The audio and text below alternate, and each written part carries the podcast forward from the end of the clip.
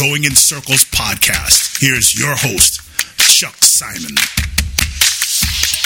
Welcome, welcome to Going in Circles Live. It's uh, a rainy Tuesday in South Florida. It's been rainy pretty much every day lately, but um,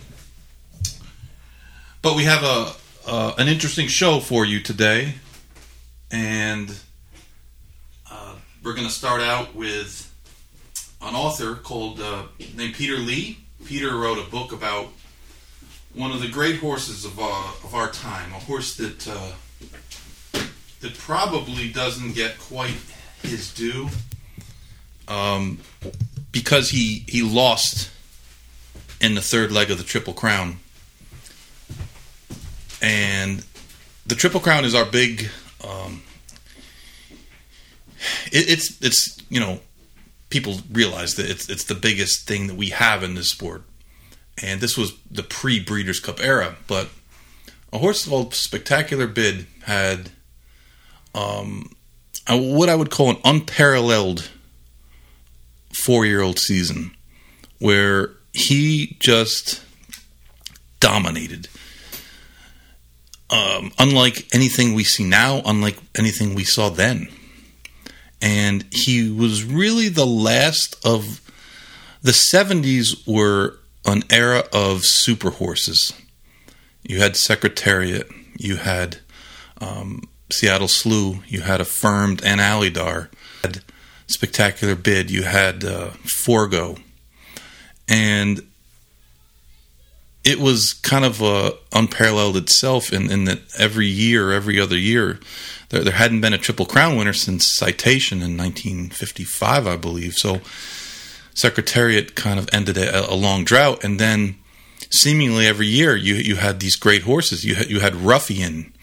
Um, he, it was just a spectacular era of um, just just uh, some of the greatest horses of our time. I mean, the horses I named are probably in the top 15 or 20 of all time, and they all were born or raced in the 70s. And Spectacular Bid was the final horse of the 70s to really uh, show his stuff. And um, I think uh, we, we were kind of what spurred this on. And one of the things I really wanted to do with these podcasts is to bring up horses like Spectacular Bid, uh, horses of the past that um, are a little bit forgotten these days, and to expose people uh, who are new, who are younger, uh, to the great horses of the past. Um, I wrote a, a, a, little blog piece on um, on All Along uh, last weekend about her amazing um, four year old fall campaign where she won four grade ones in 42 days in two continents and three different countries, uh, which, which, culminated with her wind up uh, being horse of the year of that in 1983. And Spectacular Bid is is another horse, and um, that uh, I, I, guess what spurred this on was Racing Twitter was debating uh, about uh, great horses the other day, and um, Cigar was brought up as as one of the old time greats, and he, he, certainly was a great horse. But um, Ghost Zapper was name was thrown in the, the hat, and you know was spectacular bid, and it was almost like oh well, Ghost Zapper and spectacular bid are heads and shoulders above these other ones, and I, I kind of scoffed at the th- the fact that that Ghost Zapper would be put in the same category Spectacular Bid because he's not nearly the horse that Spectacular Bid was, ever was. Not even close. Not even close. But that's one of the things I think that podcasts can can do.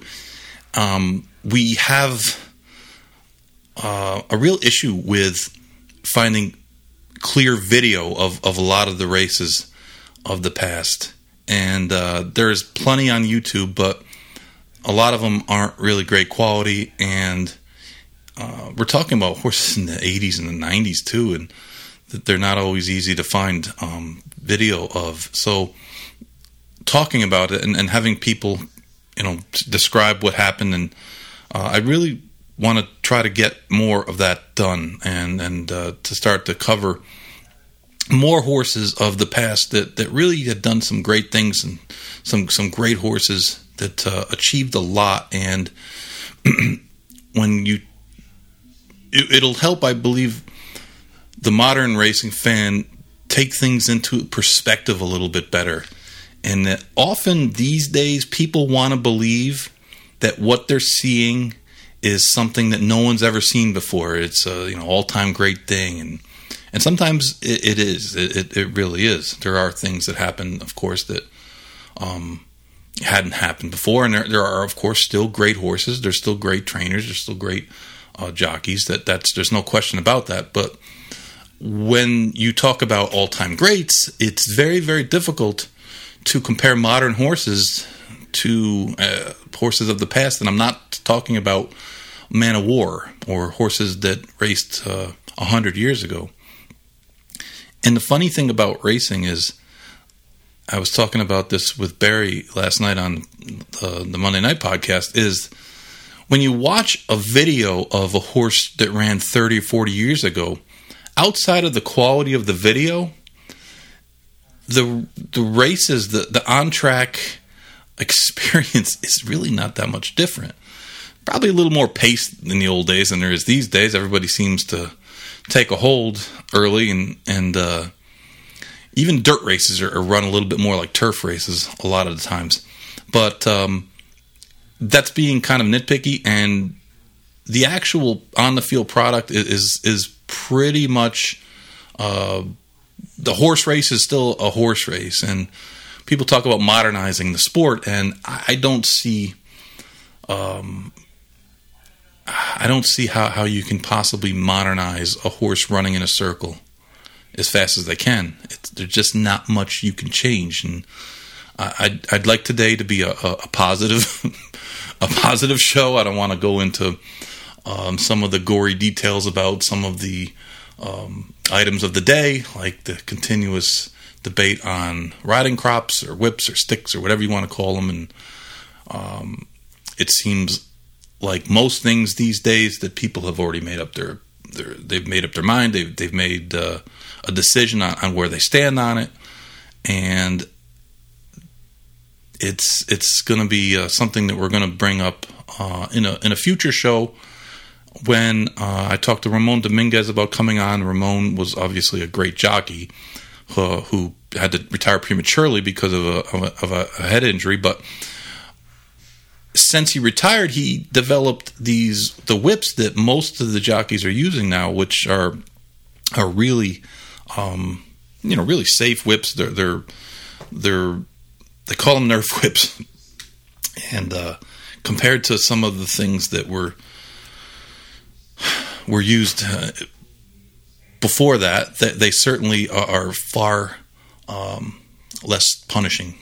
But that's a that's honestly is is a debate for another day. And today we do want to talk about Spectacular Bid and his uh, his entire career. And Peter Lee wrote a really great book called uh, Spectacular Bid: The Last Super Horse of the 20th Century.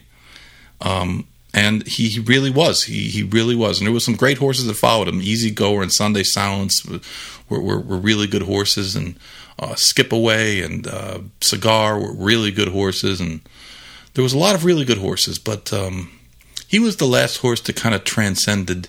Um, had such he, he, was just so much better.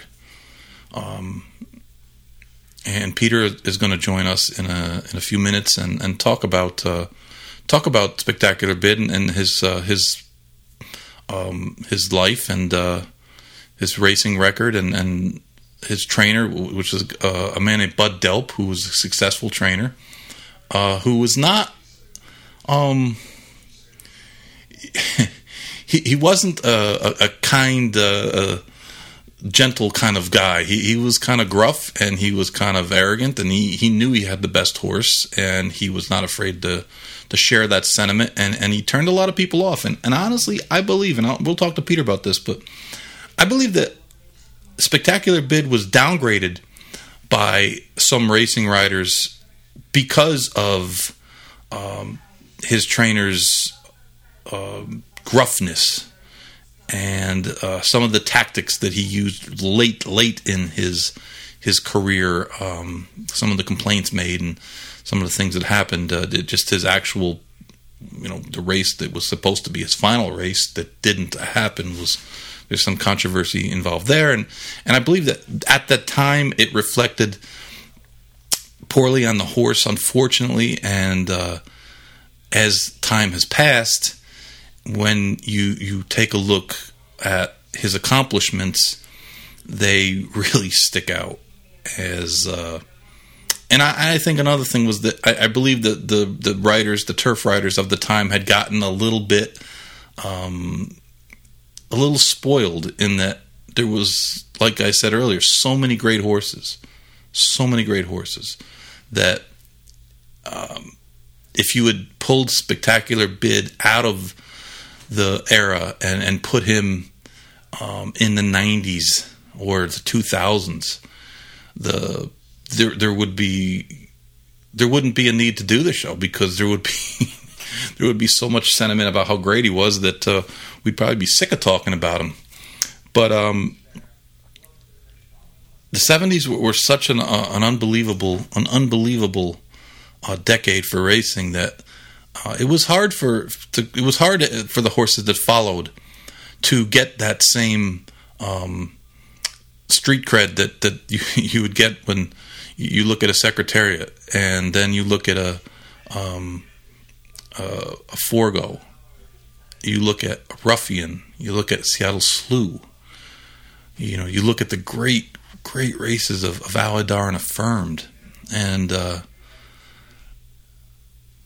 and and and that's that's kind of where um, you know it's it's hard to it's hard to compare to those kind of kind of great players. It's like when you talk about Michael Jordan or LeBron James. There's lots of guys who've won MVPs, and there's lots of guys who have won championships.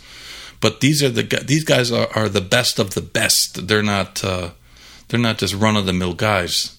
They're at the top of everyone's list, and if they're not number one, they're really close. They're number two with a with an asterisk. And, uh, and Spectacular Bid was was one of those horses, and uh, I, I really wanted to uh, to get a spotlight on him, and and honestly, I, would like feedback from people out there on horses that they might be interested in um, in hearing about. Um, Lure was a horse that was brought up to me that uh, might be a, an interesting topic, and, and he was a a horse that started out kind of a, a, as a, a triple crown type horse, and he also, um, you know, Lure set a track record as a two year old on the dirt, where going five ace on the Belmont dirt, a, a, track record that was broken by Kelly Kip. But Lure was a dirt horse, and he had a, an unbelievable uh, stretch battle with Devil His Due, uh, Dead Heat, and the Gotham, and he kind of reinvented himself. And uh, I think that uh, you know some one of the difficult things with talking about some of the older horses is that it's tough to find some you know people that are are still around that that you know were on the inside. Um, I mean, Bud Delp is dead. Uh, Ronnie Franklin is dead. Willie Shoemaker, who rode him, is dead. So they've all passed away. So there, there's not. Um, I, I, don't have access to anyone uh, that ha- really had uh, the connection that was was there. And I mean, this horse ran 40 years ago, so it's not as though uh, um, it's not as though he was he was really recent. But uh, but any any other horse that people have interest in, uh, certainly we would be glad to try to do the research and, and find out um, people who who could come on. I would think a horse like Lure, Mike Smith would be a natural, of course, Shug and and and that that uh, you know we'll, we'll, probably do that maybe after the Breeders' Cup when uh, when things kind of slow down. Uh, I think we have uh, Peter. Is Peter on the line? Peter, are you there? Yes. Hello. Hi, Peter. How are you? All right. How are you doing? Great. Welcome to the show. Thank you for joining us today. Thank you. It's a pleasure to be on. Well, I have to tell you, this is how this kind of started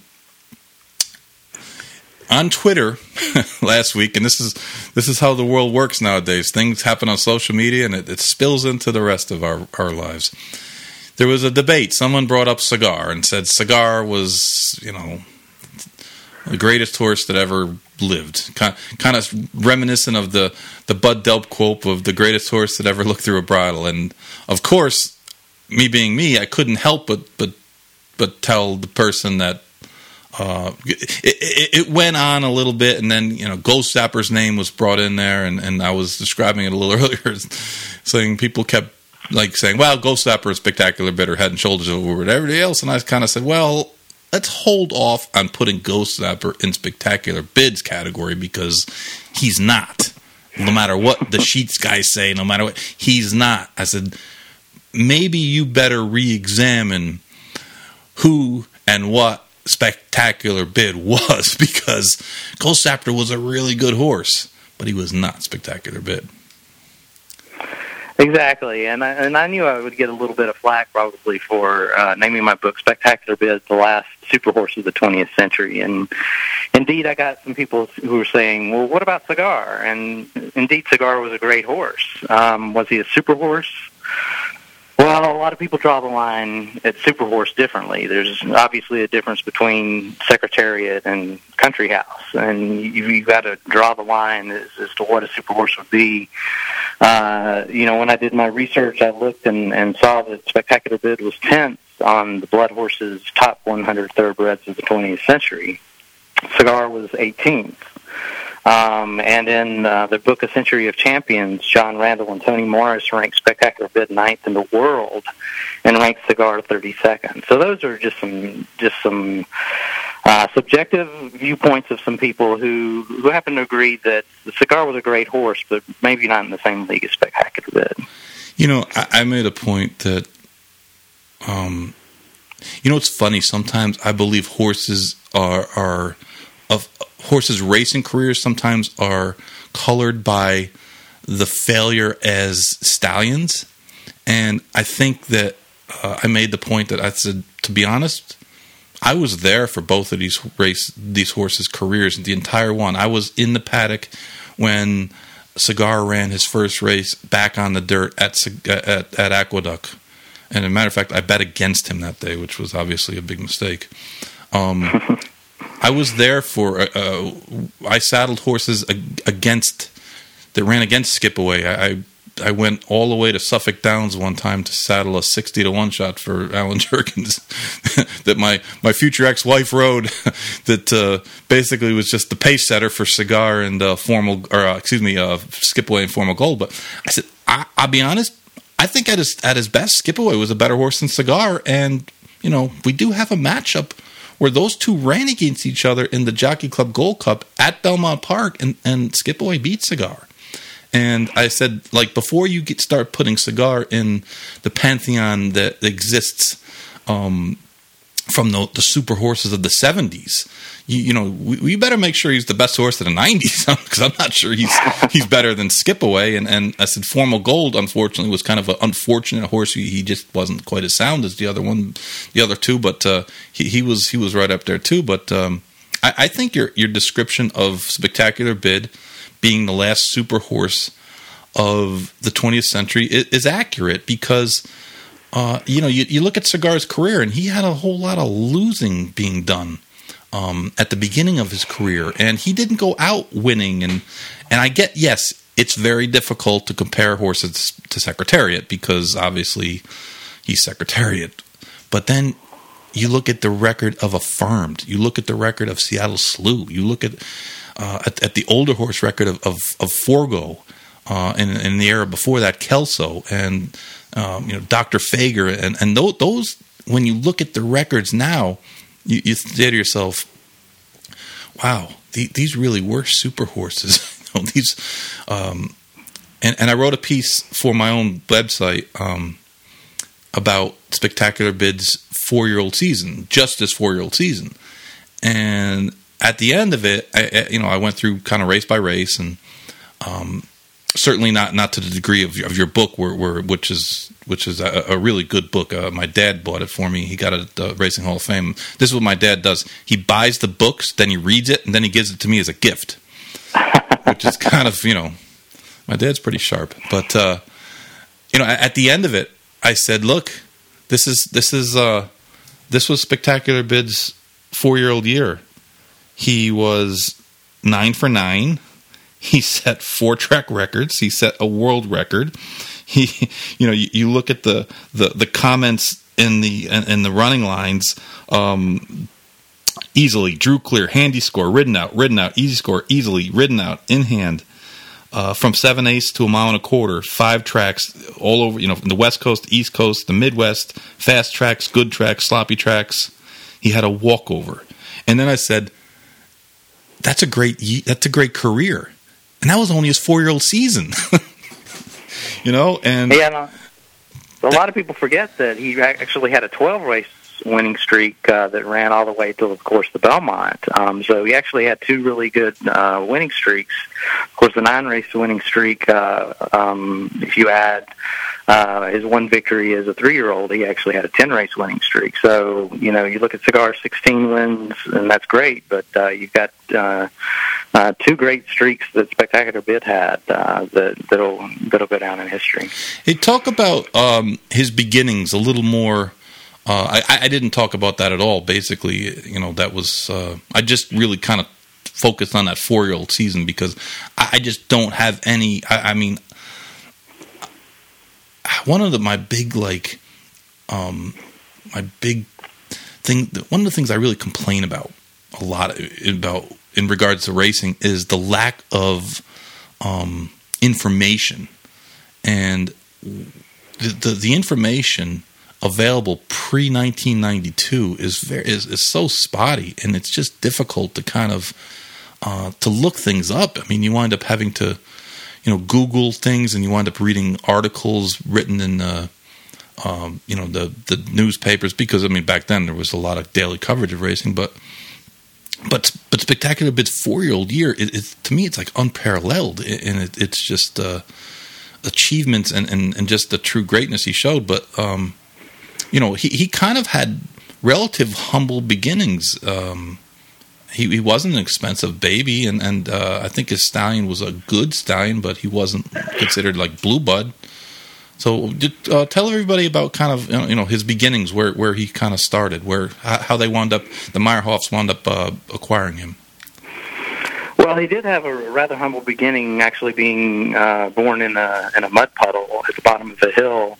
Um, the the farmhands were were not expecting uh, spectacular the, the dam to actually give birth, and then and uh, so he, he did have a rather humble beginning. He was he was not a very pretty horse to look at at the beginning. His his um, uh, forelegs stuck out a little, a little bit. His toe did, and uh, and so the Meyerhoffs bought him for a song. They were prepared to go up to fifty, sixty thousand dollars um, at the Keeneland sale, and um, got him for thirty-seven thousand dollars.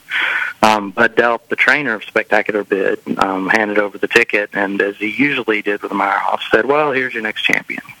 Uh, little did he know uh, what he had just bought for thirty-seven thousand dollars. You know, I wonder how many times that line's been uttered at uh, sales. yeah, you just bought the next great horse. You just bought a champion, and and this time it, it actually was right. Yeah, and and his his, his beginnings were were a little modest. He had won his first two races, and and Bud Delp decided to to put him in a in a stakes uh, race, and that was unfortunately the Tyro Stakes, which was a mud bath uh, at the at the time. Um, and Spectacular Bid just kind of frolicked in the mud, jumped over mud puddles, and um, still managed to finish fourth. Um, but it wasn't really until the World's Playground Stakes where he just demolished the field um, and ran in just a superb race that everybody sort of perked up their ears and looked over and said, "Well, we've got ourselves a horse here. And um, his two-year-old season was was good. His three-year-old season was superb. But it, as you said, his four-year-old season was was perfect. And and, uh, and a lot of people have, have said that they've they haven't seen anything like it. Um, he was 26 for 30 um, in his entire career, which um, only Man of War and Native Dancer and I think Colin uh, out of the top 20 racehorses of the 20th century can beat in terms of winning percentage. You know, when you, when you go you go back and you look at um, at his PPs, uh, the one thing that stands out to me about the Tyro uh, was the first call. They have him eighth by 16 lengths, which um, uh, with a horse with his his speed, I I, I read a quote by Delp that he said that he could have been champion sprinter if that's what they wanted him to do. He had that much speed because you know, interestingly enough, a, a, lot of great horses are horses that that are up closer to the pace, and uh, you know, he he, he raced. I, I watched as many of the four year old races as I could, and I've seen him a bunch of them a lot of times. But uh, some of the races he actually kind of lagged in the beginning of the race, the first half mile, mm-hmm. and Bill Shoemaker kind of would just kind of let him settle and get his feet under him, and then he would make a big move down the backside, and that was kind of his his uh, his standard running style as a four year old, where he would run a, a third quarter really fast into getting into position. And then on the final turn, he would just start to wear the other horses down, and, and then in the stretch, he he just uh, they couldn't keep pace with him. But um, you know that that was the one thing that stuck out to me about about that race. Uh, and of course, there's there's no video available of that race, but um, you know, being to think that he was 16 lengths behind in any race ever at, at any time is just kind of crazy. And like you said, he did rally to be fourth, and and uh, it was his his third start. But uh, it, you know, I, am these days the the biggest difference between now and back then, I think, would be after his second defeat when he uh, he got beat in the Dover at Delaware. There's no possible way that the owners would have let uh, Delp put Ronnie Franklin back on that horse. They they would have. These days, Irad Ortiz would have been on that horse, and that would have been it. there would have never been any more Ronnie Franklins, and, and, and history might have been a little different because, uh, you know, reading your book, Delp did get fed up at one point and put George Velasquez on, and you know, I guess he he rode, he rode him into Champagne and then he he didn't uh, he he didn't ride him so great in the uh, the the uh, the stake at um, uh, the Meadowlands that doesn't exist anymore. The uh, the Young American, um, right? And supposedly you you had said in your book that. Uh, he had reached out for Lenny Goodman, who had Steve Cauthen's book, and Steve Cauthen, of course, would, had ridden Affirmed the year before and to a Triple Crown success, and that you know, uh, he he kind of didn't give him the what what Delp thought was the right respect, and after he showed how good he was, uh, Goodman had called him to try to get on the horse, and and and Delp like was too stubborn to to put him on, and and you know when you when you go back and you look at the the race that he did lose in the Belmont, which I mean, think about think about where he would be ranked had he won that Belmont. Yeah, and and that's unfortunately the mark of a great horse nowadays. You know, you think American Pharoah, you think Affirmed, and Seattle Slew, and uh, most people know horses by um, whether they've won the Triple Crown, and especially here, I live in Georgia.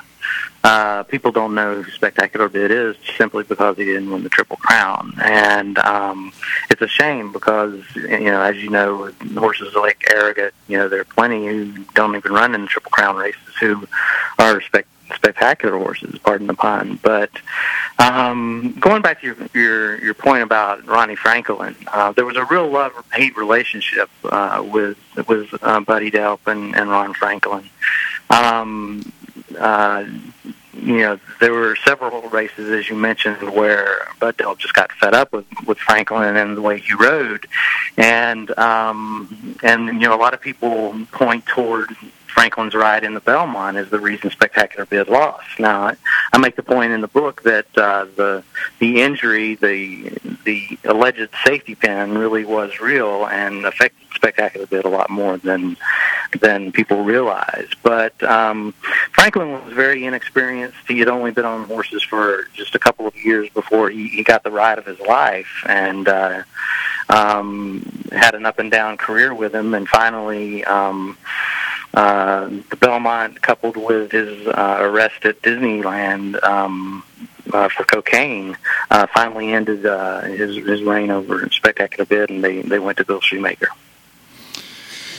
Yeah, and that uh, I mean, going to Bill Shoemaker is is uh, um, when I was a, a, a, kid, a young a young kid, Bill Shoemaker was like uh, he he was he was in that that pantheon of, of great riders. It was Shoemaker and Laffit Pincay and and Cordero and uh, and that that those were like the guys, you know, like they were they were they were just you know they're almost like gods as jockeys and and uh, I mean you just wonder um you know a guy like Shoemaker was smart enough to take care of the horse and and uh, you know, one of the big differences we have in racing these days versus the old days is that um, the handicap races were a lot more important, and these days they've they've eliminated a lot of handicaps. They've taken some of the made some of the handicaps race weight for age, and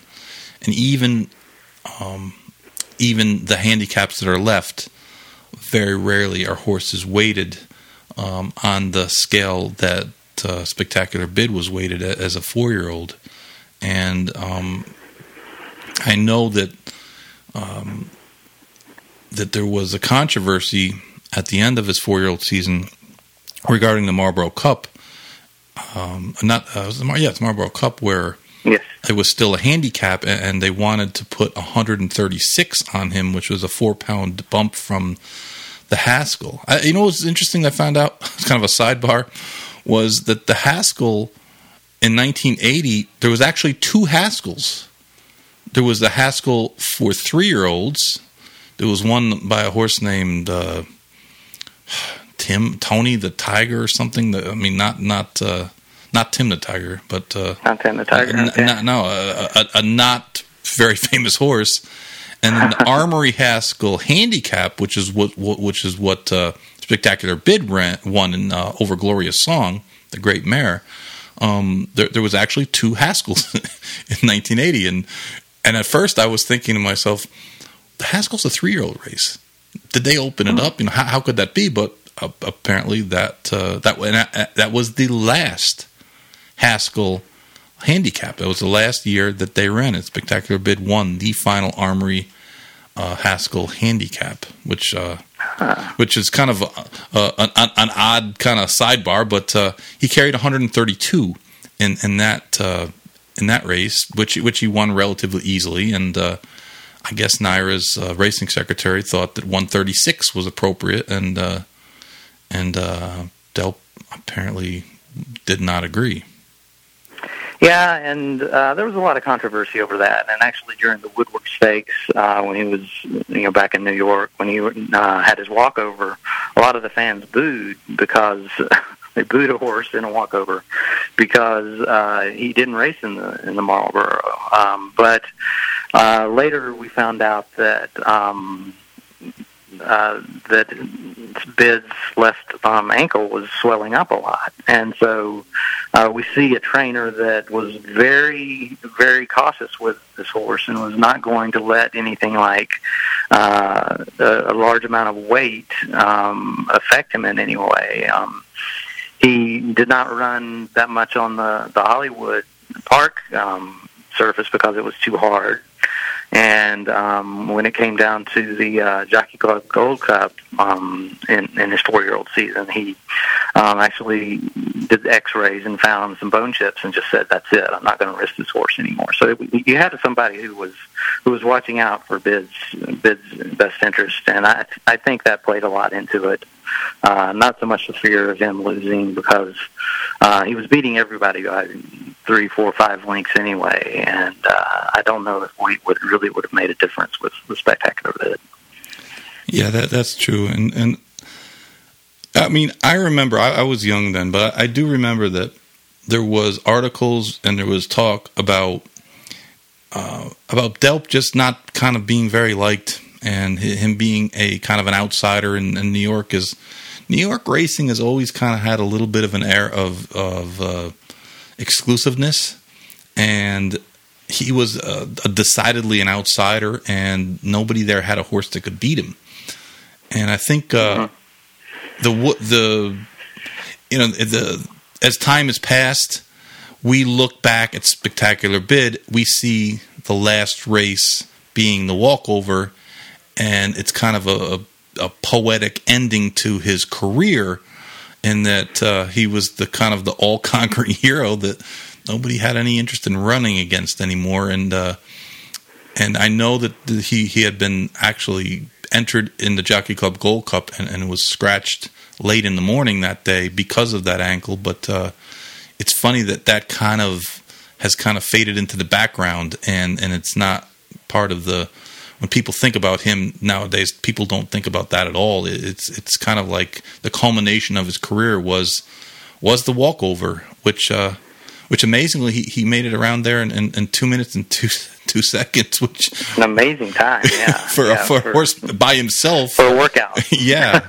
yeah. In, in, between races, it's kind of uh, uh, just uh, but but to me it was it was kind of like. Uh, the the ultimate. They didn't have mic drops back then, but it would be kind of the ultimate mic drop. And like, okay, I'm going out with a race where nobody else could could be bothered uh, racing against me. And uh, I know Andy Beyer had there was a horse called Temperance Hill who was who was a decent enough three year old, and, and it was not a strong year uh, in 1980 for three year olds. I, I, think they had taken a lot of turns beating each other.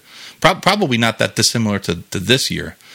But um, I, I, I said in the piece I wrote, could you imagine if we were if we had a spectacular bid this year where Barclay Tagg and Bob Baffert were trying to win the three year old of the year, and they wouldn't run in a two horse race against him because they were afraid that they would get beat twenty lengths by him, and and that would that would that would reflect poorly on on his championship uh, chances of being a three year old. And and just think about that. Here's a horse that's trying. Joe Cantey was is trying to to lobby and and get Temperance Hill that that three year old uh, championship. And he's afraid of running against the horse because he might get beat 20 lengths by him and that just kind of says um, something about the respect that the opposing trainers had for him. And, and you know, you look at the early season uh, in the Strub series where Flying Paster, who was who's an exceptionally good horse, and if you take a, if you take away Spectacular Bid and you put ones next to Flying Paster's record, he he wins probably eighteen or nineteen races out of thirty, and and uh, they just had a hard time coming up with horses that that were willing to face him. Exactly, and uh, and yeah, Flying Paster was a great horse. Um, I think he won around you know nine hundred thousand dollars in his entire career, but he was beaten by Spectacular Bid, I think, uh, seven times, you know, in his career. And if you if you take away Spectacular Bid, then you really do have an extremely talented horse who won a, a lot of races. Now, his Triple Crown record still wasn't great. Um, General Assembly, Golden Act, and of course Coastal. Um, you know, really sh- shown better than than. Um, than than he did in, in those races. But um, yeah, Flying Paster held his own in, in a lot of races, and coming up to the Kentucky Derby, it was it was almost um, a draw in terms of uh, records, in terms of winnings. Uh, you know, they they really thought that it was going to be a, a an East versus West kind of kind of matchup. You know, that you saw with you know Nashua and Swaps. Yeah, and it didn't. Uh you know, he he was just he was just not as good as, as Spectacular Bid, and he wound up getting weight in all those races as well. Um, and that was the other thing that that you when you look back at Spectacular Bid's four year old season, in that he never carried less than 126, and he always gave weight, and a lot of times he gave significant weight. He gave 13, 14, 15 pounds, and it just didn't matter. And he was setting track records uh, under these imposts, and it wasn't like Shoemaker was was really um, you know all over him in these races as well. And and I'm not a I'm not a person who believes that jockeys urging horses is going to make them go significantly faster because most horses know what their job is, and the great ones certainly know what their job is, and and they go about as fast as they can go anyways. But um, you know, to, to set eight track records from five and a half furlongs to a mile and a quarter, that that's another just uh, kind of a phenomenal um, thing. And, and you, you have nowadays where a lot of the best horses never even run anything as short as five or five and a half furlongs. They start them out at longer distances. And um, I mean, here's a horse that, that set a track record at Pimlico going five and a half. And then uh-huh. a couple of years later, he sets the world record. Um, going a mile and a quarter, a world record that, that still stands and, and still stands. Pro- yeah. Probably is, is never going to be broken. It, it's just there's not that many mile and a quarter races left, and tracks just aren't as fast as, as they used to be. And uh, it, it's probably that that's probably a record that, that's gonna that's gonna last. Uh, there's a couple records in, in, horse racing that are probably always going to last. Secretariat's Belmont, um, uh, Woody Stephens winning five Belmonts in a row. Um, spectacular bid winning in 157 and four, uh, which which are just always going to be uh, always going to be there, and um, it's so kind of ironic that the the pace setter in that uh, in that race, the Strub Stakes, was a horse called Relaunch, who wound up being a, a really excellent sire, um, and you still see uh, you still see. Um, relaunch in, in pedigrees today, even um, you know third, third, uh, fourth generation, of course. But um, he he was just a, a really tough horse. I, I honestly, I, I, believe relaunch might have even been the, the dam sire of um, of Ghostzapper. Hmm. I'm pretty sure he is. Um, so it's like it, it all kind of comes full circle when you, are trying to ta- talk about like great horses of uh, of the past 30, 40 years, and and that uh, you know relaunch like that that was that was something that I, have kind of never seen before in a race either. And when you watch the race, the Strub series uh, finale, um, relaunch just kind of runs off with the jockey. Oh, he had a he had a good ten length lead, and, and, and yeah, I mean he went twenty two flat to the quarter, and then he went, uh, which was a straightaway mostly. And then on the turn, he went 22 and 2 or 22 and 3 and, and a mile and a quarter race. And, and like, it wasn't as though he was being strangled, but by certain, it wasn't as though he was a rabbit and he was being asked. He, he did it on his own. And, um, it, it was kind of a, a, bizarre, it was kind of a bizarre race all the way around, but, uh, um, you know the, the flying paster and and and uh, spectacular bid had to do a lot of running just to get into the race because he had gotten such a, a big lead but but the, the time it's it's just almost uh, it's it's like otherworldly and and just something that uh, we'll never we'll, never see again. And and you know you watch the the replay the last 50 yards he, he was just cruising. He he wasn't even under pressure at that point. It it was uh, you know, Shoemaker had a had a had a had, had an easy way. Shoemaker was a really small guy, and Pat Day is, a, is another rider. And, and, I think if you didn't see Shoemaker ride much, that Pat Day would probably be the, the closest appropriation to him, and, and that he was a small guy, and they just kind of perched up on the horses, and they tried to stay out of their way, and they didn't use them. They didn't overly. They didn't use more than, than they had to. You know, they they were kind of soft hand riders, and uh, you know, a guy like Jerry Bailey and, and, and Laffit Pincay, they're like, they're strong riders. And it's not to say the other guys aren't strong, but but they, those guys use their physical strength to to to will the horses home.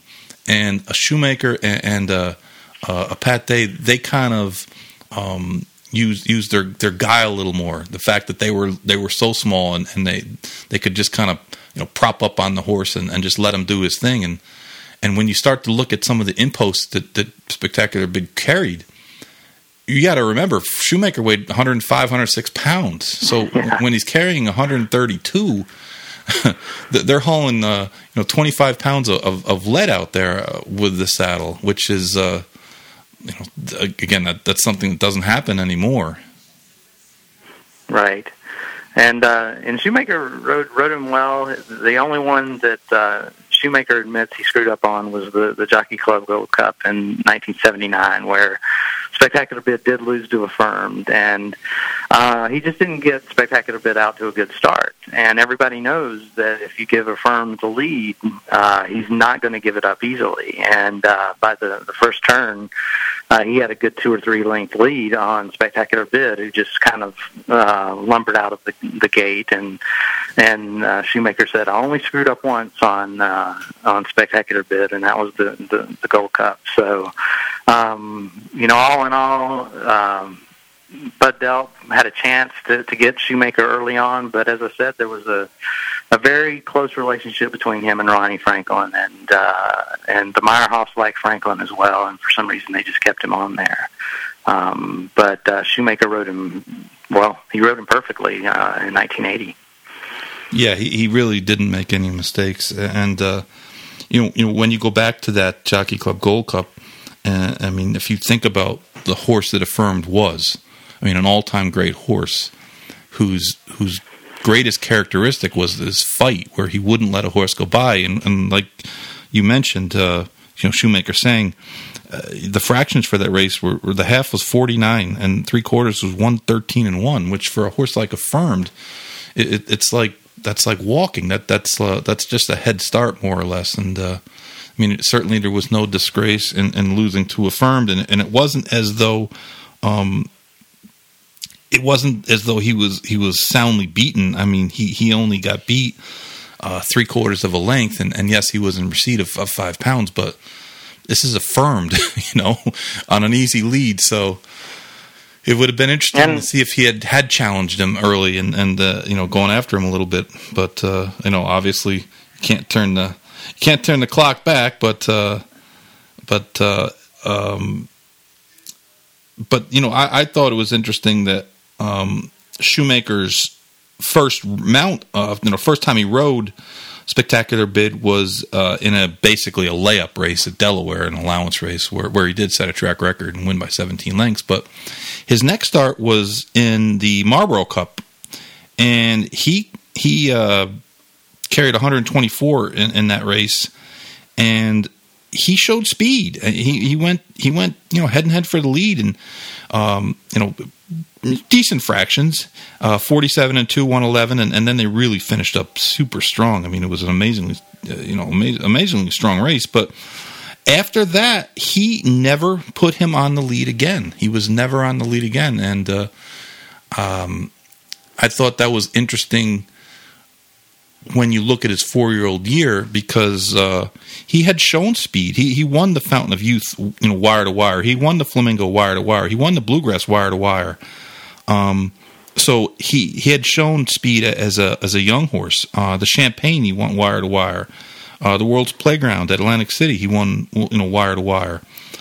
And Shoemaker caught him, turned him into a horse that that really would settle early in the race. And and uh, coming into the the year, starting out 1980 uh, in the Malibu, a seven ace race, you know, turning back because he had been running a mile and a half, mile and a quarter it made a lot of sense uh, that he got a little bit outrun, especially considering uh, the fractions uh, were you know were were super fast. But um, like Delp said, he, he picked it up, and, and, I mean he he ran his last quarter and and uh, you know probably his last eighth probably in sub twelve, winning you know setting the track record in one twenty, but.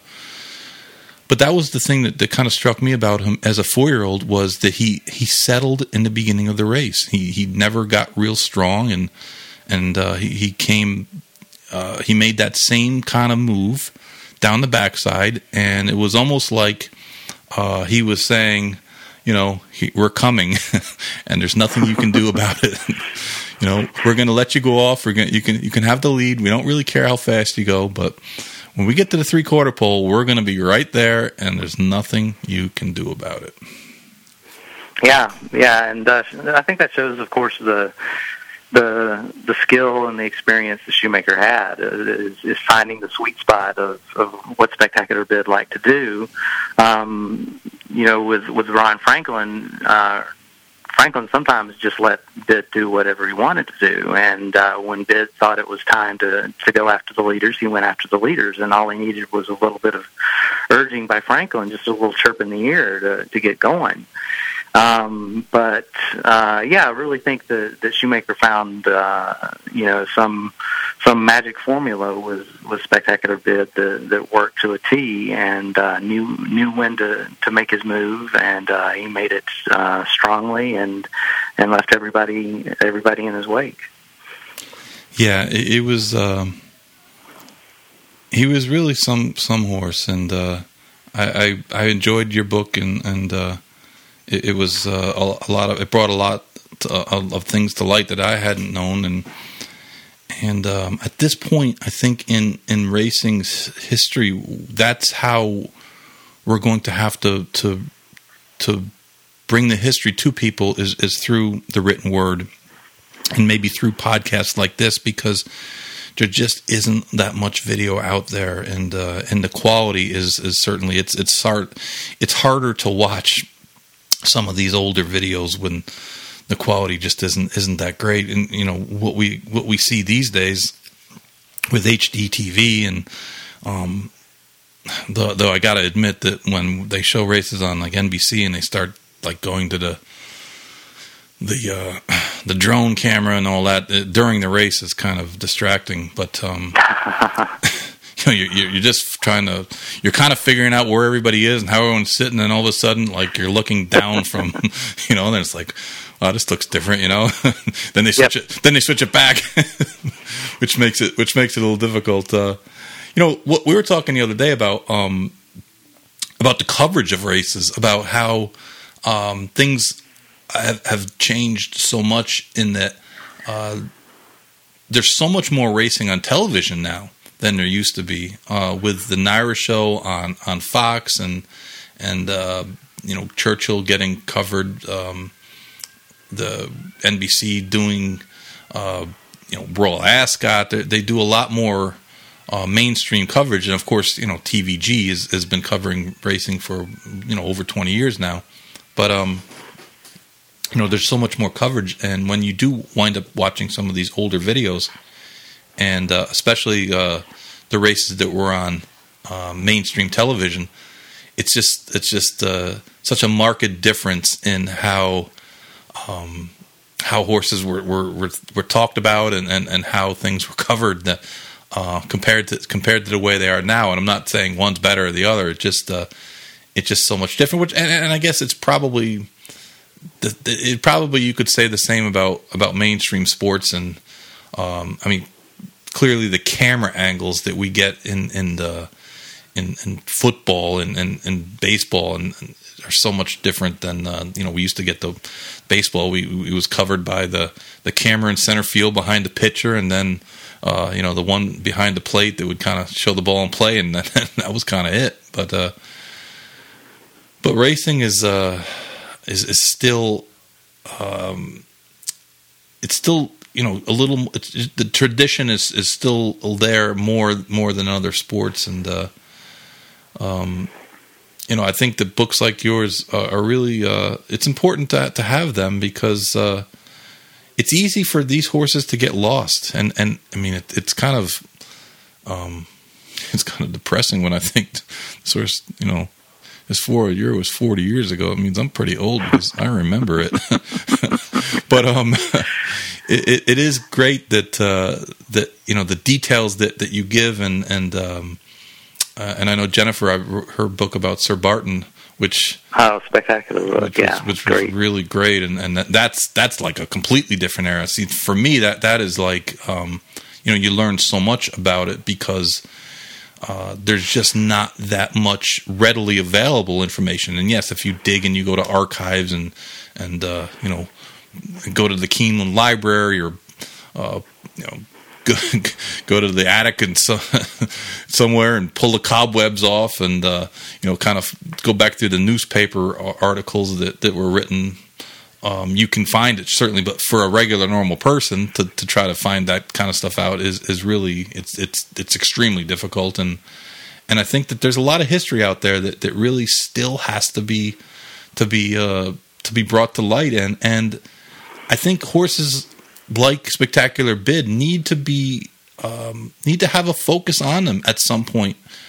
And the book, like you you wrote, is something that the modern fan can read, and he can get a little bit, or he or she can get a little bit of uh, of better context of how things used to be. And when people like me sound like curmudgeons because we're like, yeah, it was always better back in the old days, they understand why we're saying that. And uh, a couple weeks ago, guy on Twitter wrote something about Swiss Skydiver, who's had a tremendous season, tremendous, uh, especially in the context of how horses are raced. And I commend the connections. I commend the, the trainer. Uh, the horse itself just has, has been spectacular. He's gone everywhere, to run all over the place, and, and is still going strong at this time of the year. But the person said something to the effect of, "Is this the greatest you know year by a three year old filly ever?" And I almost fell out of my chair because I'm thinking, well, if it ever started like eight years ago, maybe, but you know, Rachel Alexandra had a pretty good three year old season. You know, oh yeah, she did kind of win a triple crown race, and she did win the Kentucky Oaks by twenty, and, and you know she did beat the boys in the Woodward, so that one's be pretty tough to beat. And, and if you go back far enough, I mean, you, you look at Lady Secret's three year old year, and um, and you know what happened in Lady Secret's three year old year? She would have won Horse of the Year in 1985, except her stablemate beat her in the distaff Life's Magic, who was a great horse. But I think this this time this day and age, knowing that Lady Secret would be winning, would be the horse of the year, probably depending on how things worked out at the Breeders' Cup. I think Wayne Lukas might have run Life's Magic in the in, in the Classic, and and kind of cleared the way for her. And, oh, he was certainly not afraid of running against the boys. Yeah, that's for sure. So I mean, these days people are a little more cognizant about about uh, bloodstock values and and about uh, awards and, and things like that. And um, and I, I, was thinking about that other day, and I got to ask Wayne, and it probably won't tell the truth, but uh, got to ask him. You know, had you thought about like you know, if she won the if she won the distaff because she had a really a spectacular year in 1985. Lady Secret started the year not really that high on the list in in the Lukas Barn, and he was running at Bay Meadows and in some you know non-graded stakes, and, and then she winds up, you know, like picking up the pace and start winning everywhere. Then she wins the test, and she wins the Alabama. And then, she, you know, she's going all over. She's winning. Uh, you know, she's beating everybody. And then, and then as uh, she wound up with ten wins out of seventeen starts, and then he backed off her uh, as a four year old. He only ran her fifteen times as a four year old, and she won ten. And she won the I think she won the Whitney, um, and she wound up being horse of the year as uh, as a four year old. But um, yeah, sometimes uh, I think that it's great because we have that context in other sports. Um, you talk about football, right? You, t- you say all, all, all time great quarterbacks. Um, you know, Tom Brady certainly, Peyton Manning certainly, but you know, you got you got to put Joe Montana in there. Um, it was a funny thing a couple weeks ago on Monday night game. I believe it was the Monday night game the game was from was was being aired in Cleveland, and there was a quarterback that played for the whatever the Cleveland team was back in in the 40s and 50s. a guy named Otto Graham was considered like one of the first great passers. Sure, um, and it was a totally different game, obviously.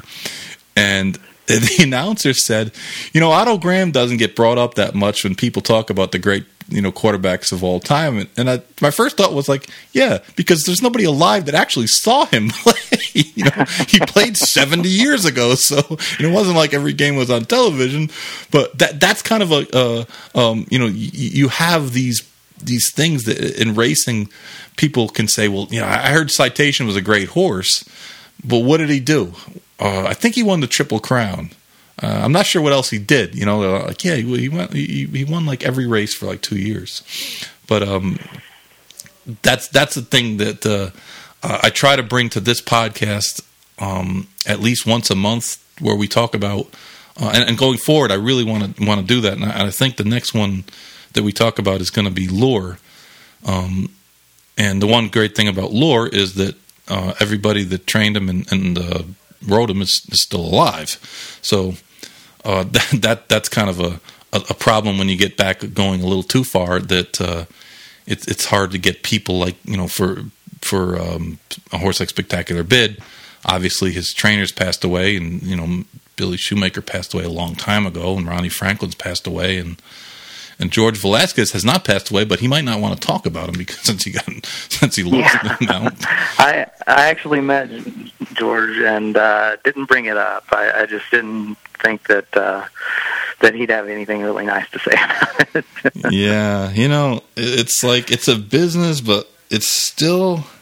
I mean, that's an opportunity that he's probably really kicking himself about, and, and, it might not have mattered. I mean, you know, you ride a race, it, it doesn't always work out, but uh, George George is a great guy. He, he really is, and uh, but that that that is an issue that we do kind of run into sometimes when we go back a little too far with some of these horses. In that, uh, in that we don't have, the, you know, the people that, they're just not around anymore, and um, that that that makes it a little more difficult because uh, it does. It, it, it gets a, it, it doesn't bring you the the color, the the actual being there that uh, that you get with with uh, more current horses. And um, but you know, as you said, these are stories that need to be told. There are you know just hundreds of stories out there of of uh, you know just amazing uh, results, amazing uh, athletic prowess that uh, that these horses exhibited. And um, I mean, you look at Citation, but then you look at Noor and and how he he beat Citation, and uh, yet no one knows who Noor really is. Um, that's another story. And uh, you look at Whirlaway, Count Fleet, Assault, you know, all in, in the same decade winning Triple Crowns. Uh, a lot of people just either don't realize that or forgot that it happened. And uh, these are feats that, you know, may never happen again.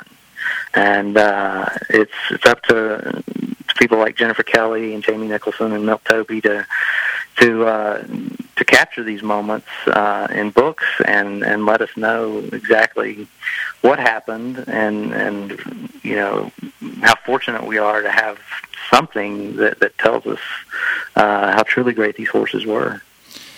You know, there, there's so many great stories that that are kind of um, kind of lost a little bit. There was there was a horse um, in 1984 and he came over from Argentina, and he had won everything in Argentina. I mean, he was like the horse there, and he, he was literally unchallenged. He, he just crushed all the races.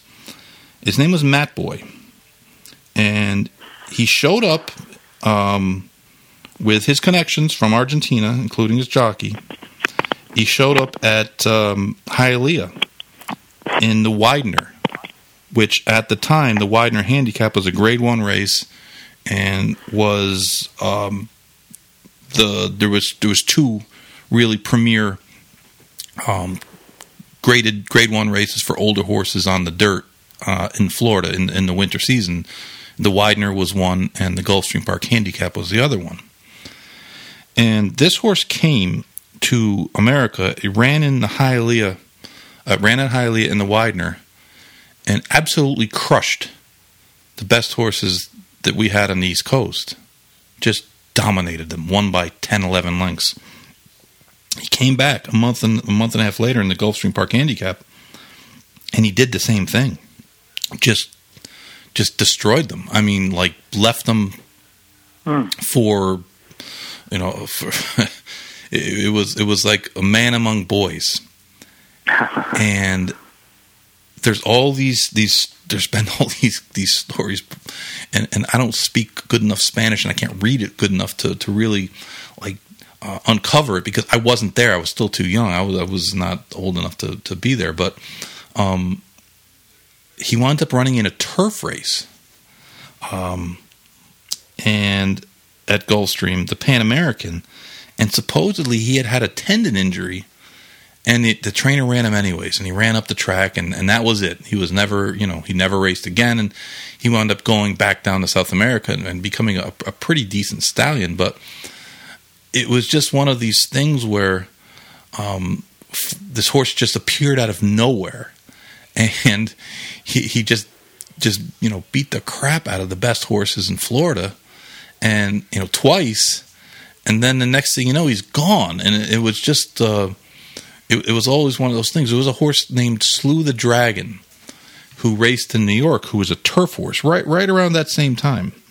And he was a horse. He had actually set the track record at Aqueduct for a mile and um, an eighth, winning a stake the day before the Aqueduct Breeders' Cup.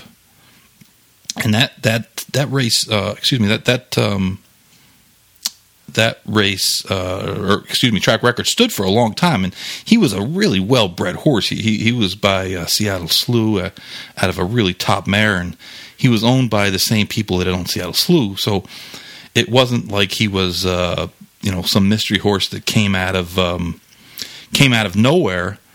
But he had run in a couple dirt races, and this was before there was many turf maidens or turf allowance races. Even there were some turf allowance races, but it wasn't like it is now.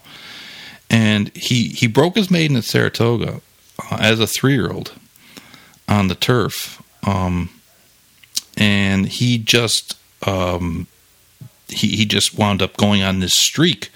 He he uh, like I said, he broke his maiden in Saratoga. He went to Belmont. He won an allowance race easy. Uh, Two weeks later, ran in another allowance race, won another allowance race easy. Ran in a handicap at Belmont. There was his third race in a row. Went easy. Runs up running against uh, older horses going a mile three ace in the Rutgers handicap, which was a grade two at the Meadowlands, and he got beat. Uh, he came back off that race and ran in the Lashkari Stakes, which was again the day before the Breeders' Cup, and set the track record.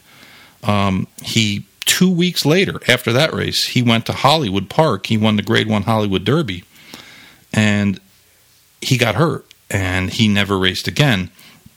And he just uh, he, he, went to stud and just I think he actually wound up going to stud in uh, I think he wound up going to Japan. And I don't think he had a whole lot of success.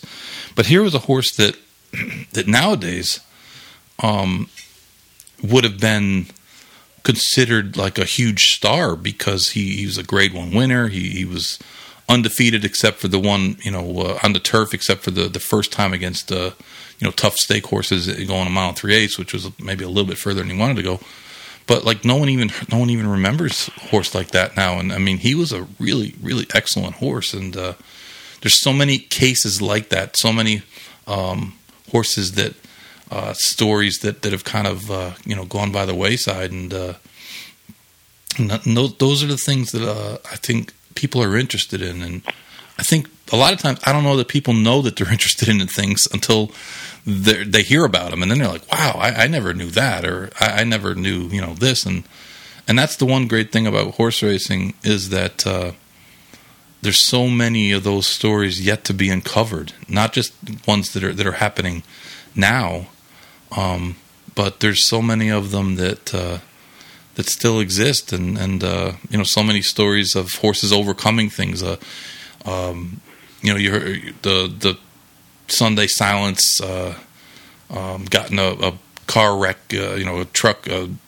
van accident as a baby, and winds up you know becoming a uh, you know who he was, horse of the year, and then uh, you know greatest turf, uh, greatest stallion influence uh, from Japan, uh, pretty much ever, and I mean, here, here's a horse that uh, you know no one really kind of wanted as a as a young horse, and uh, he turns in, into this you know this star horse, and and I think one of the things that was kind of downplayed a little bit when you look at Sunday Silence and Easy Goer is Easy Goer was kind of the blue blood horse trained by the you know the trainer of the um, you know the blue blood people, and and Arthur Hancock was um, was kind of a little more of an outcast, and and uh, you know, of course, certainly Charlie Whittingham had all the all the, the respect and credentials in the world, but um, you know, the, the, it was a great rivalry. But those horses both kind of fizzled out at four, and that's kind of forgotten. And, and I was talking earlier uh, in the year, I had Jose Santos on, and he rode a horse named Criminal Type in 1990, who was Horse of the Year, who was actually the only horse to ever beat Seattle Slew and Easy Goer, and he beat them both uh, as, as a four year old and uh, on his way to being Horse of the Year. And he, he was an exceptionally good horse and it just you never you would ask somebody about those three horses and people wouldn't believe who, who he beat who he beat both of those horses? No that that, Right. that, that didn't happen. Yeah it, and not only did it happen he beat him he he he beat the crap out of him and and uh, he, he was you know he won the Pimlico Special. He he won the Californian. He won a bunch of you know big races. And I remember asking Jose and Jose was like man he was a really great he was one of the best horses I ever rode. And he goes, nowadays nobody even knows who he is. And uh, he he didn't have a whole lot of success at stud, and I think that I think that plays a part in it. I really do think that plays a part in it because Unbridled Song was a good horse, but because he was a really good stallion, I think that the name lives on um, because of because of, of the prowess as, as a stallion, and uh, I think I think it hurt affirmed some because I think affirmed um, when he's compared, he, you, you think of affirmed, you compare him to Seattle Slew, and you know they were back to back years, and um, affirmed wasn't the you know certainly Seattle Slew was a, a transcendent uh, talent at, at stud, where affirmed really was kind of a, a a decent stallion, but he never really had you know he never had nearly the success that Seattle Slew had, and even Secretariat.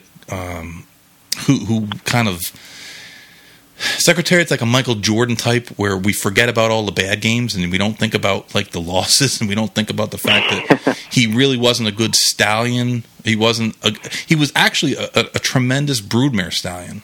He, he his brood his his his mares produced amazingly and you could make a case that he's one of the all-time great broodmare sires but he's considered like a busted stallion because he never really got a lot of colts that did a lot, and, and that kind of matters. But um, it just goes to show you, though, that, that there are factors. And I mean, who who was a better horse in the in the mid to late '80s than Alysheba?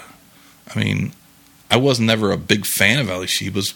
I don't know why. Maybe because I never. Uh, every time I bet on him, he lost. And every time I bet against him, he won. But I mean, he was a really, really good horse. He, he was a tremendous horse. Top, you know, really, really a great horse, and, and he just was a terrible stallion, just a terrible stallion, and, and there's there's not much rhyme or reason to why that happens. Uh, Coronado's Quest was a really well bred horse. That was a was a good horse. He was a little bit nuts.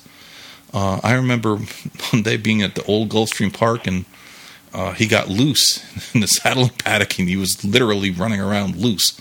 Um, and uh, we weren't sure they were going to catch him. But um, you know, he, he just turned out to be a, a bad stallion, and, and, that's kind of unfortunately the fate for Spectacular Bid, in that he just um, he just never seemed to reproduce anything close to himself in the in the stallion shed. Yeah, and I I, I mentioned that in, in the book that it was kind of like lightning in a bottle, where his his dam raced the county fairs, um, set a track record there, but still did not have a, a, a magnificent career. Of course, his his father was was famous, Bold Bidder, um, and came from the Bold Ruler line. Um, but you know that was one reason for his thirty-seven thousand dollar price tag was that people weren't really that impressed with his his bloodlines, and yet he did what he did and uh, was syndicated for millions of dollars. And uh, you're right, when it came down to him being a, a good stallion, it just didn't happen. And uh, it was just a case where all the genes came together at the right time, at the right place. And um, after that, there was there was really not much of anything. Yeah, it's uh, it's very odd how how I mean, when you really look back at it, and, and this was when I, I, lived in Kentucky for about ten years, and I, learned a lot about about breeding and about um, uh, about a lot of things that when you're on the racetrack, just on the racetrack, you, you don't kind of recognize. But I learned a lot about conformation, about trying to pair um, mares of certain size to stallions of certain size, and, and just things like that. And um, one of the things that that uh, a good friend of mine pumped into my head um, right from the beginning was listen, ninety percent of stallions fail. It might be ninety five considering what you de- determine as success, but most of them fail, and a lot of times the ones you really think are not going to fail are the ones that fail spectacularly and the ones that you really hadn't thought that much of you look up and, and, and they're they're first on on the the, the freshman uh, you know sire list. They've got you know 14 winners and five stake winners, and, and you're like, I, I gave up a you know chance to buy a, a share in that horse. And true story, I, I had a chance to buy a share of Tapit uh, for I believe like forty thousand forty thousand dollars, forty five something, something thirty five in that range. And of course, I didn't have any money, so it, it, didn't matter. And it was really offered to me as something that I would you know give to one of my clients. And of course, had we known that he would wind up standing for three four hundred thousand, uh, I would have begged, borrowed, and stealed to, to get the to get involved right. in that. But uh, you know, there you know, that's, that's, how it goes. At the time, if if uh, if I had told someone, uh, yeah, I, I, just you know sold a bunch of uh, uh, my my uh, whatever I had that was worth anything to to buy a share in a, a, stallion that raced six times, they would have like thought I was nuts. But uh, as it turns out, it would have been a good investment. But like you said, ninety percent of them don't make it, and and uh, you know even the the great ones, um, you know some of the greatest horses uh, of our, of our generation just did not become top stallions, and it's uh, you know, you look at Into Mischief is now he's like the top dog, and Into Mischief was not a great horse. you know, his race record was right. was okay. He was a pretty good horse, but uh, you couldn't have seen him coming. It, it, it's uh, Stormcat. You know, he was a good horse, but you couldn't have seen him coming the way the way he, you know, what what he turned out to be.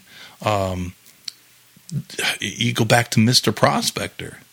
And this was when, you know, Mr. Prospector, he was so good as a stallion that he overcame every single um, uh, knock against him that he was just a six furlong horse, that he wasn't a sound horse, that he was a Florida bred, that, uh, you know, every single um, knock that, that uh, the Kentucky Blue Bloods had against him, it just didn't matter because he just had so many good horses and, so many stake horses year after year that eventually they just adopted him. And then, I mean, he wound up becoming, of course, a, a legendary stallion where uh, one year, I think maybe 2015, every single Kentucky Derby runner traced back to Mr. Prospector, every single one. Yeah, it's hard to find a horse that doesn't have Mr. Prospector in his, in his pedigree. And, and, you think about it, like in the early 70s, Mr. Prospector was, was a sprinter and he was not even considered uh, Kentucky material. And this was when Florida breeding was in its infancy,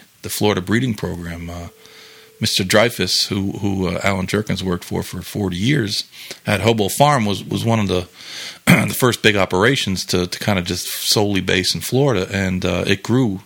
Uh, it grew pretty quick, and then Mockingbird Farm, uh, Harry Mangurian wound up being uh, leading sire, leading breeder in the country. He bred a, he would breed 400 mares a year. It was uh, crazy, but um, and and sadly, it, it's kind of gone the, back the other way with Florida in that they they hit the peak um, probably in the 90s, and um, now now they're they're back. Uh, the numbers are, are, not nearly what they were, um, but it's uh, a lot. Like Kantharos is another horse who who started down here uh, in Florida and, and, wound up you know doing so well that uh, that Hill 'n' Dale bought him and brought him to Kentucky, where where he continues to do well, and um, it just you know Kantharos is another horse like like who, who saw him becoming the sire he did. Who saw City Zip becoming the sire he was? Um, he's a mm-hmm. small, crooked sprinter, and he wound up being a really strong middle distance turf influence. It just is. It it doesn't uh, it doesn't always fit the bill, but uh, you know, Mister Prospector is probably the greatest example of a horse that. Uh, um, shows that, that what your race record was, what you did as, as a stallion, um, what your pedigree is, sometimes it just doesn't matter. And for whatever reason, he just had that genetic magic, and and certainly Bold Bidder had the genetic magic in creating Spectacular Bid, but it, it just it didn't get passed on. Yeah, and you know, he, he, Spectacular Bid actually wound up in uh, Milfer Farm in uh, near Unadilla, New York, standing for about thirty five hundred dollars, and uh, had a chance to go up there and visit his grave, and it's you know, an, an, it's, a very well done grave, concrete, rocks, uh, gravestone, but you know, it's it's in the middle of nowhere, and. uh and for for a horse again that was that revered at the time, um, you know, to know that he was standing for thirty five hundred dollars in upstate New York um, is just um, un- unbelievable that, that that would happen. Yeah, no, no one in, in 1980 could have imagined uh, could have imagined that. I'm sure. I'm sure. I'm sure when he was trotting around the track in the Woodward by himself, no one would have thought, "Hey, he's going to wind up at Milfer Farm standing for a ham sandwich." But, but that's yeah. that's that's the that's the the randomness of the business, and, and it what keeps people's dreams alive because it's not you, you can't just corner the market and just buy up all the, the good ones, and it, uh, they come from anywhere, and and uh, you know, spectacular bid came from humble beginnings and and wound up at the very, very, very top of the heap.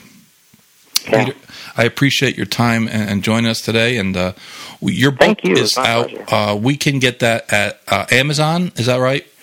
Amazon, Barnes and Noble. Um, you can order it from your local bookstore as well. Um, yeah, anywhere anywhere books are sold, pretty much you can get it. Yeah, I know my dad picked it up. I think at the uh, the Racing Museum and Hall of Fame in Saratoga. They have a bookstore there. Yes, um, but uh, that that was uh, it was uh, I, I, I did read the book and it was was uh was really well done and, and like I said I learned a lot about Spectacular Bid who was a horse I always held in high esteem before and, and after reading the book it, it just uh, it brought more out and uh, you know some some of the things kind of made a little more sense at, at this point and uh, he was I, I will stand and argue with anybody for the last 40 years there there has not been a better horse than him period and that's that's all there is to it. I'll agree with you. Absolutely. All right, Peter. Thank you. I really appreciate your time today. Thank you. Thank you. Good talking to you. You got it. That's bye bye. Thank you. That's Peter Lee. Peter Lee wrote uh, a really, really excellent book, Spectacular Bid, The Last Super Horse of the 20th Century. It's the 40th anniversary of Spectacular Bid's amazing four year old campaign where he just dominated the entire year, set four track records, and uh, had the ultimate show of respect in the 1980 Woodward, where no one else thought that it was worth running against him, even for second money. And he ran in the last uh, the last walkover in a major race in this country was Spectacular Bids 1980 walk, uh, Woodward, which was 40 years ago, which makes me feel old.